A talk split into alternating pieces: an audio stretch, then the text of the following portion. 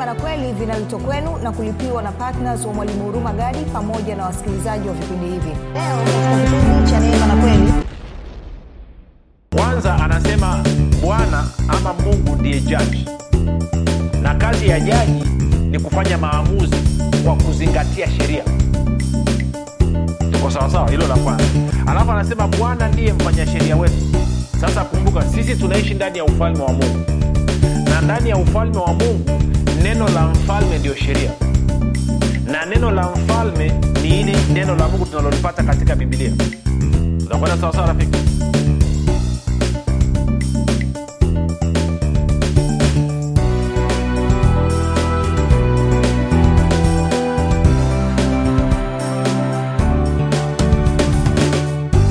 Popote pale ulipo rafiki ninakukaribisha katika mafundisho ya kristo kupitia vipindi vya neema na kweli. Ninafuraha kwamba umeweza kuungana nami kwa mara nyingine tena.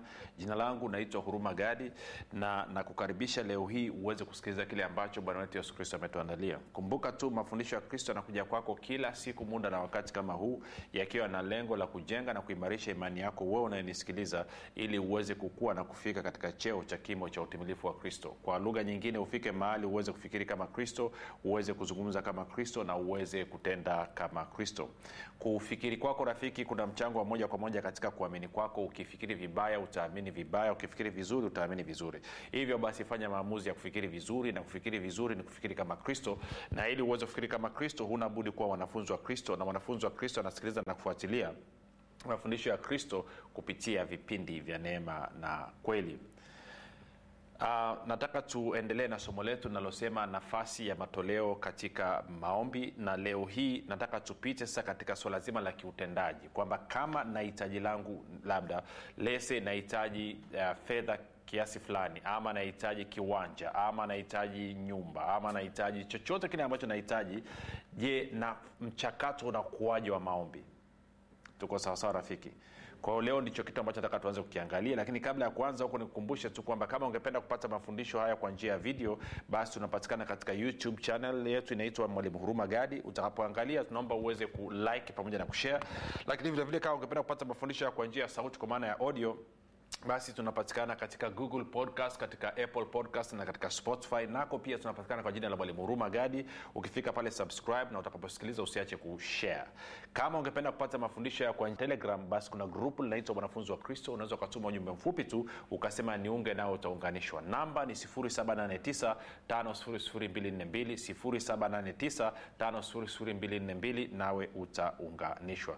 Baada ya kusema hayo nitoe shukrani za dhati kwako wewe ambao umekuwa ukisikiliza na kufuatilia mafundisho ya kristo kila itwapo leo. Asante pia kwa kuhamasisha wengine waweze kusikiliza na kufuatilia. Na mwisho ni kushukuru kwa vile ambavyo umeenda kuwafundisha na kuwashirikisha wengine kile ambacho we mwenyewe umejifunza. Na kama unanisikiliza kwa mara ya kwanza nikupe angalizo dogo tu kwamba mafundisho ya kristo yako tofauti sana na vile ambavyo umezoea kusikia kwa lugha nyingine hapa tunafundisha watu kufikiri kama kristo. Kama wewe umefundishwa na umelelewa kufikiri kama musa katika torati kama kufikiri kama adamu na umelelewa katika torati ya musa yatakuletea shida kidogo. Kwa hiyo nakuomba nipe siku tatu mfululizo ili roho aweze kubadilisha mtazamo wako na kufungua akili yako ili uweze kuelewa na kukipokea kile ambacho kinazungumzwa kupitia vipindi vya neema na kweli. Kwao nipe siku tatu wala siku tatu.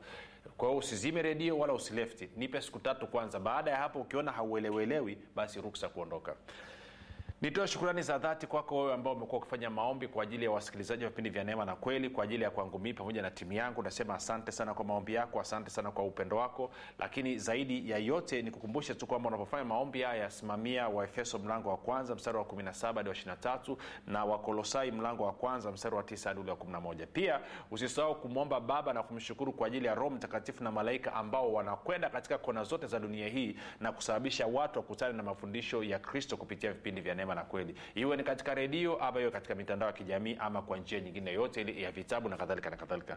Kwa hiyo nashukuru sana. Mwisho nitoe shukurani za dhati kwako wewe ambao umefanya maamuzi ya kuwa patna wa vipindi vya neema na kweli kwa maana njia kupeleka injili kwa njia ya redio. Tunasema asante sana. Um, na, na labda niseme kitu kimoja tu hapa. Nasema mwalimu kila siku nashukuru tu nakuaje changamoto tulionayo mpaka sasa hivi ni kwamba mwitikio wa watu haujawa katika kiwango cha kuturuhusu sisi tuweze kwenda nchi nzima na, na, na vipindi vya redio. Kumbuka tunatakiwa ku, ku, kuenda kwenye redio kumi na tatu ili kuweza kufikia tanzania nzima. Na redio kumi na tatu tuna of course kuna gharama za kulipia pale. Kwao na uhakika kabisa kama kila mtu ambaye ananisikiliza sasa hivi angeamua kushiriki akaamua ku, kuwa sehemu ya tungeweza kufikia. Kuna wale partners tulizungumza partners mia tatu nashukuru kuna ambao wameanza kujitokeza na ambao wameanza kutekeleza. Lakini mwitikio bado hujaenda katika kasi inayotakiwa. Kwa hiyo nikukumbushe wewe kama unanisikiliza kila siku na mafundisho haya yanakujenga na kukubariki jua kuna pande nyingine. Kwa mfano ruvuma rukwa tabora kigoma eh? kuna mikoa ambayo hawajafikiwa. Una mkoa wa tanga eh? una mkoa wa lindi una mkoa wa mtwara. Hawajafikiwa na haya mafundisho. Na wewe kwa sadaka yako ndogo tu ya upendo ungeweza kusababisha hawa watu wakafikiwa. Kwa hiyo naomba utafakari kama hujafanya maamuzi ya kuwa utafakari kufanya namna hiyo. Baada ya kusema hayo basi tuendelee na somo letu.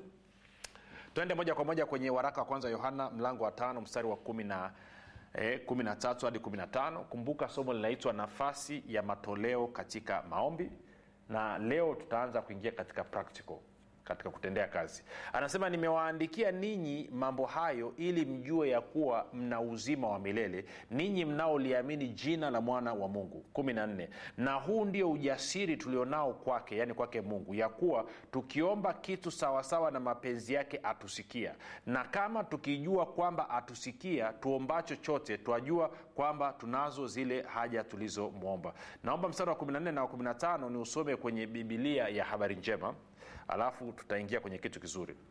Anasema na sisi tuko thabiti mbele ya mungu kwani tuna hakika kwani tuna hakika kwani tuna hakika kwamba tukimwomba chochote kadiri ya matakwa yake ama kwa kadiri ya mapenzi yake yeye hutusikiliza.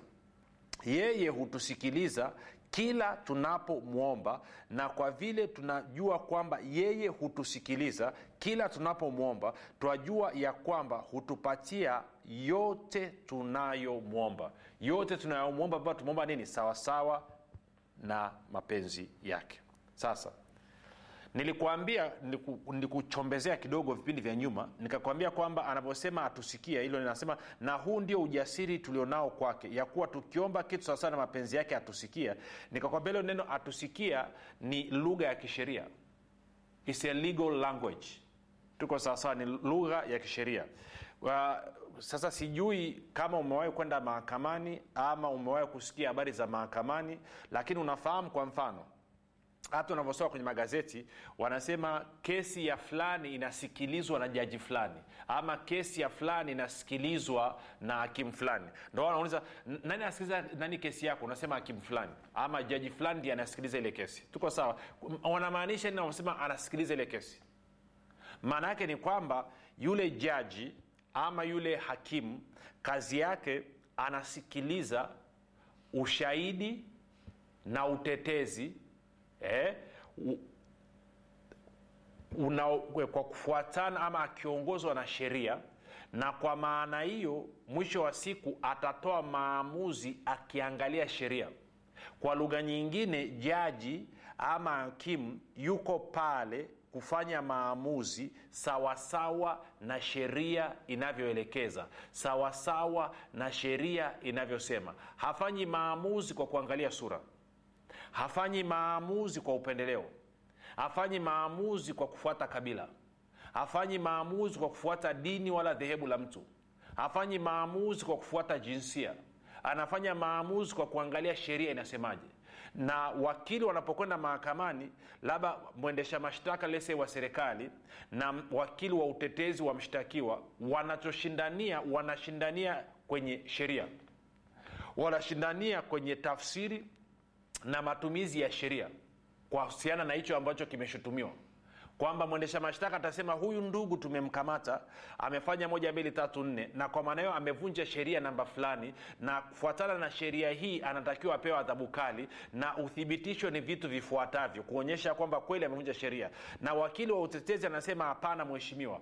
Hicho anachokisema kwanza hapo anapodai kwamba alikuwepo mteja wangu hakuwepo hapo. Na kwa maana hiyo sheria wanaodai kwamba imevunjwa hiyo sheria haikuvunjwa. Na wao wanatoa vielelezo vyao kuthibitisha kwamba mteja wao hakuvunja hiyo sheria kwa hiyo jaji ama hakimu kazi yake ni kusikiliza na kuangalia sheria inataka nini.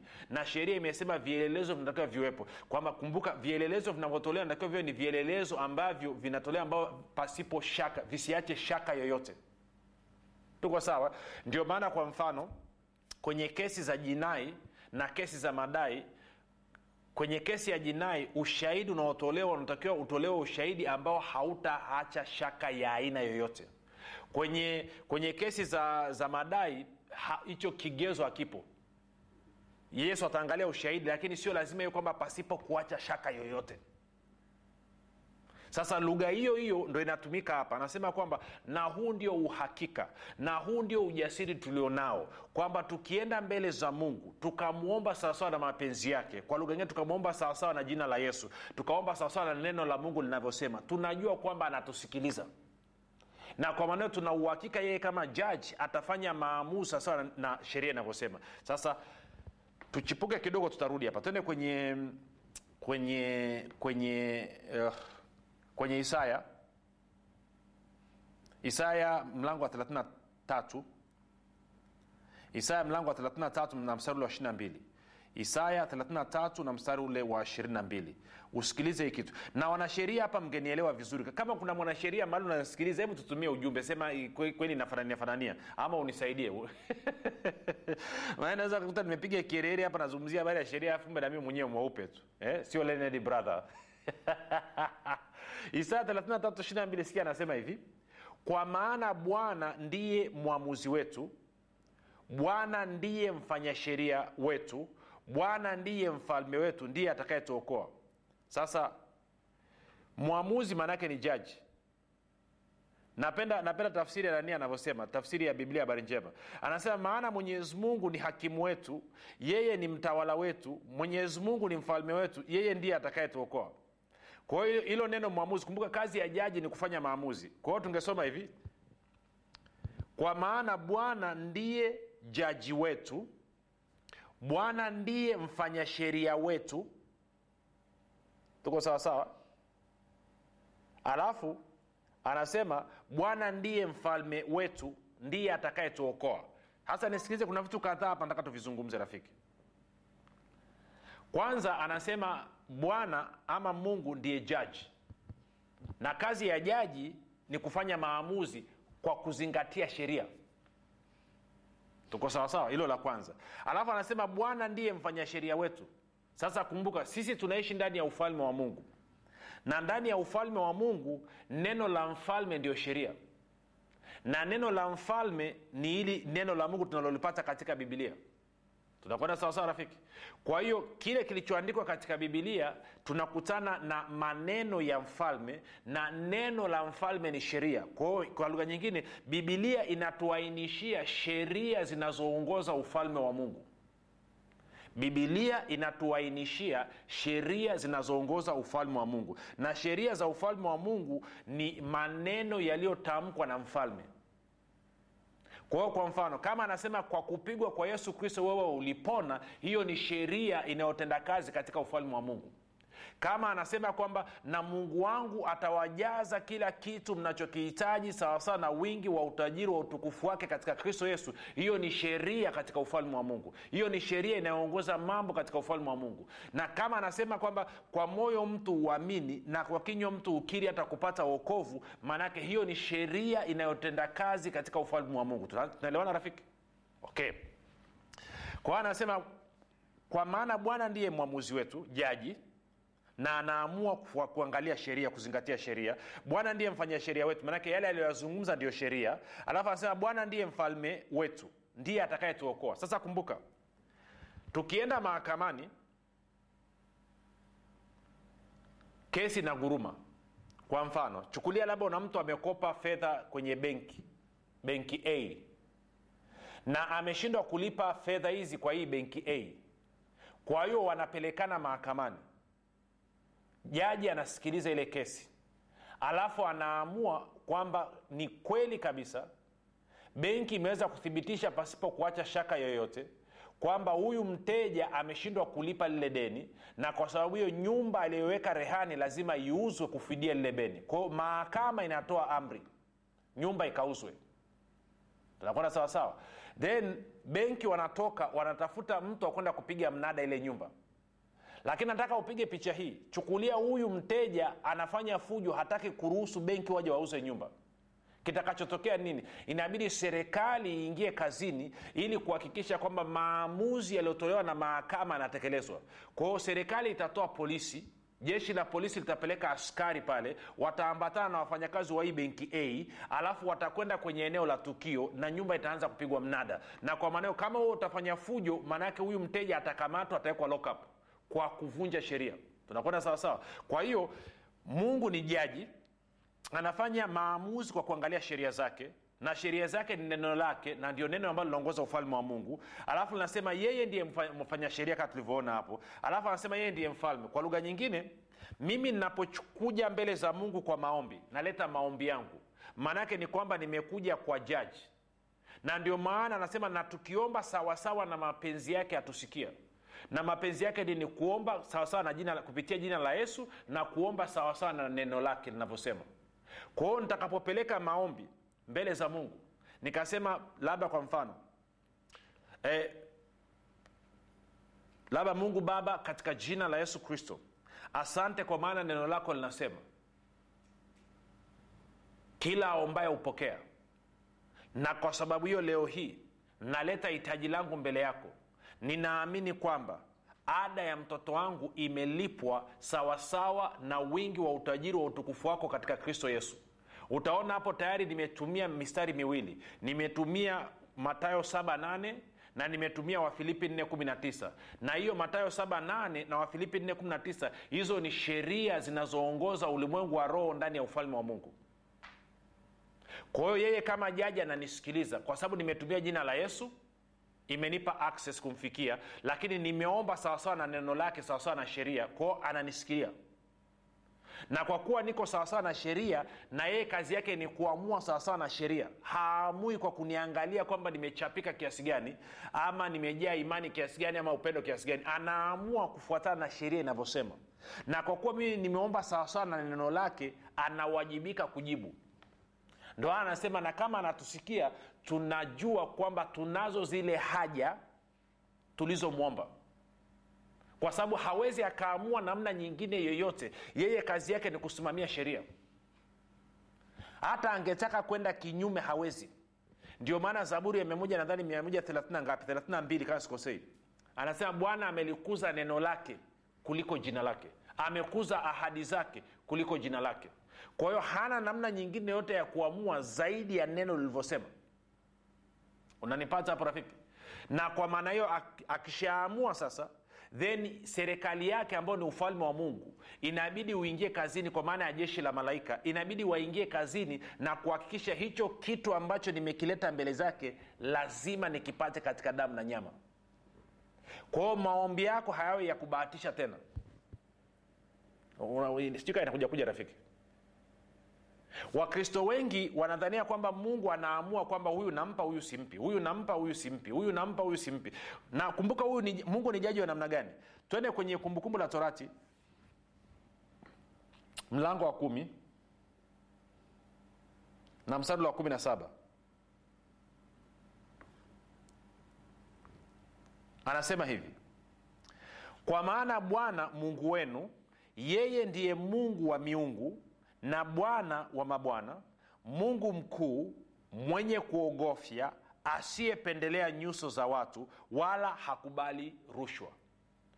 Bibilia ya neno anasemaje? Anasema hivi kwa kuwa bwana mungu wenu ni mungu wa miungu na bwana wa mabwana mungu mkuu mwenye uweza na wa kutisha ambaye hana upendeleo na hapokei rushwa this is super. This is absolutely marvelous.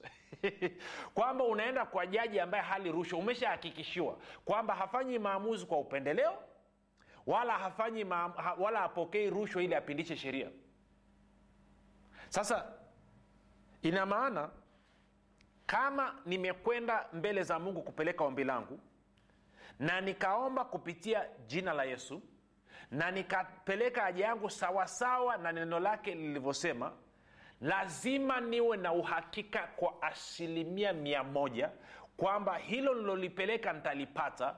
Kwa sababu gani? Kwa sababu yeye kama judge anafanya maamuzi kwa kuangalia sheria yake neno lake na anatekeleza hayo maamuzi baada ya kuamua kwa kutumia ufalme wake serikali ya ufalme wake.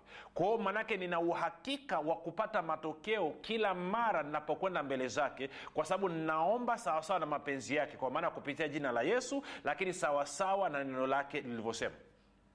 Sijui kama unanyelewa rafiki ndio maana kabla ya kupeleka ombi lolote mbele za mungu lazima uangalie neno lake linasema nini. Lazima uangalie mungu anasema nini katika neno lake. Tunakwenda sawasawa rafiki? Ah, nilikwambia pale moja tukasoma ule mstari kidogo. Twende zaburi. Maanake nisipowapeleka nisipo watu hapo tena zaburi ya 132 kuna wengine hawatakaa waende huko. Sawa eh? anasema mstari ule wa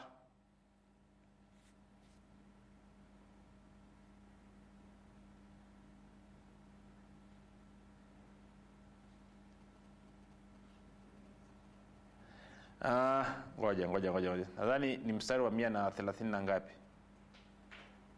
Mstari wa mia na thelathini na nane sorry. Zaburi ya mia moja sorry. Zaburi ya mia moja na thelathini na nane. Zaburi ya mia moja na thelathini na nane mstari wa pili. Zaburi ya mia moja thelathini na nane mstari wa pili. Sikia anavyosema. Anasema nitasujudu na kuikabili hekalu lako takatifu nitalishukuru jina lako kwa ajili ya fadhili zako na uaminifu wako. Kwa maana umeikuza ahadi yako kuliko jina lako lote umeikuza ahadi yako kuliko jina lako lote. Hii ni zaburi ya 138 mstari ule wa pili. Sawa rafiki? Biblia ya ya, ya habari njema anasema, no, no, biblia neno anasema hivi nitasujudu nikielekea hekalu lako takatifu nami nitalisifu jina lako kwa ajili ya upendo wako na uaminifu kwa kuwa umelikuza uh, anasema umelikuza jina lako na neno lako juu ya vitu vyote. No, no, no, bado- hapana no tubakie na ile ile tu sorry. Napenda tafsiri ile ya mwanzo. Kwa hiyo anasema kwa kuwa umekuza ahadi yako kuliko jina lako. Kwa sababu ndivyo king james inavyosema. Anasema for you have magnified your word above all your name. Kwamba umelikuza neno lako umekuza ahadi yako kuliko jina lako. Kwa hiyo maanaake nini? Maanaake ni kwamba mungu siku zote rafiki anafanya maamuzi unapo, kwenye swala la maombi anashughulika na maombi yako kama jaji naye anafanya ma- maamuzi kwa kuangalia neno lake linasemaje. Ndio maana unapokwenda na neno lake mbele zake ukaomba sawasawa na neno lake kuwa na uhakika lazima upate majibu. Amesha kuambia hana upendeleo na amesha kuambia hali rushwa. Unaonaje mungu yaani ni mungu supa kabisa. Mambo ni hayo mawili tu.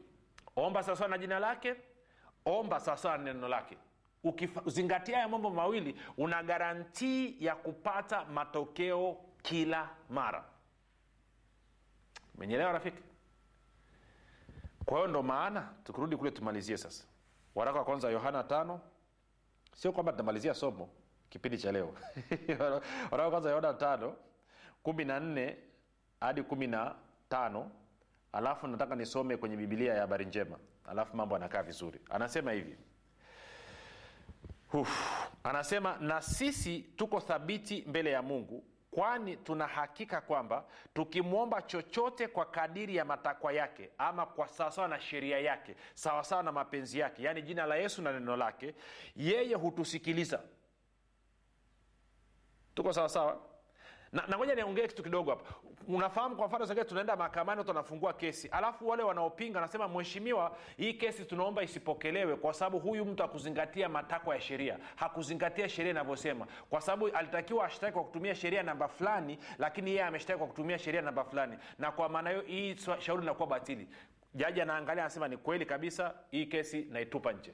Unasikia kesi imetupwa kwa nini? Kwa sababu wale waliopeleka ile, ile shtaka ama lile ombi mahakamani hawakwenda sawasawa na sheria inavyosema.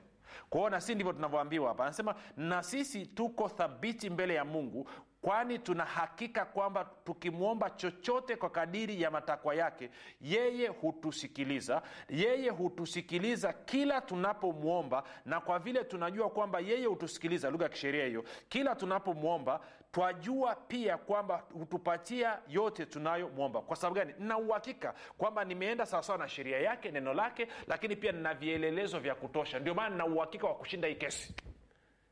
Kwa hiyo rafiki jina la yesu unalo umepewa ulitumie.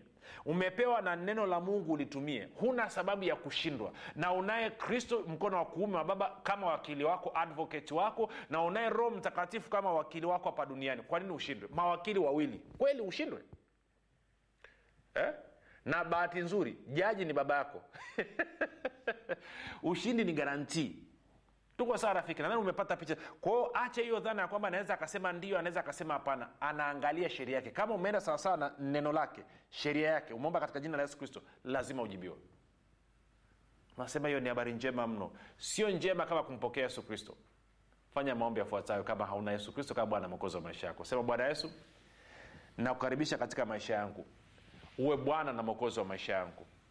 Asante kwa maana mimi sasa ni mwana wa mungu.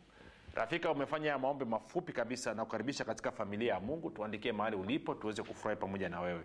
Vinginevyo na kukabidhi mikononi mwa roho mtakatifu ambako ni salama anaweza kutunza mpaka siku ile ya bwana.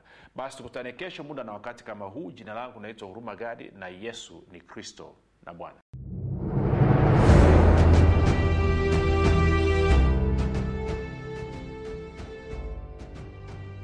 unafahamu kwamba imani ni mtumishi asiyeshindwa? Unafahamu kuwa pasipo imani haiwezekani bali palipo imani yote yanawezekana. Zaidi ya yote unafahamu kuwa ni kwa kutumia imani tu ndio unaweza kuizima mishali yote yenye moto ya shetani. Majibu ya maswali yote haya utayapata ndani ya kitabu cha imani makini kilichoandikwa na mwalimu huruma gadi. Watu wengi waliosoma kitabu hiki cha imani makini wamepata majibu yao katika maeneo mbalimbali ambayo yalikuwa yakiwatatiza kama eneo la afya ulinzi uchumi na kadhalika. Na wengine walikuwa wanaona imani ni jambo gumu haliwezekani. Wameweza kuitumia imani yao na kupata majibu kiurahisi kabisa. Unasubiri nini? Kwa nini uendelee kuteswa na ibilisi? Piga simu sasa kupata kitabu cha imani makini. 7645242 au 6735242 au 7895242 nitarudia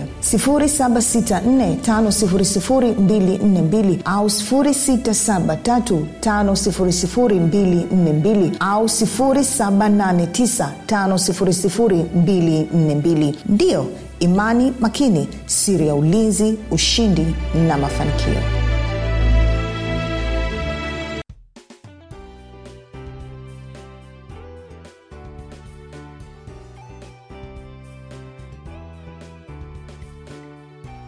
umekuwa ukisikiliza kipindi cha neema na kweli kutoka kwa mwalimu huruma gadi. Kama una ushuhuda au maswali kutokana na kipindi cha leo tuandikie message ama tupigie simu namba 7645242 au 6735242 au 7895242 nitarudia.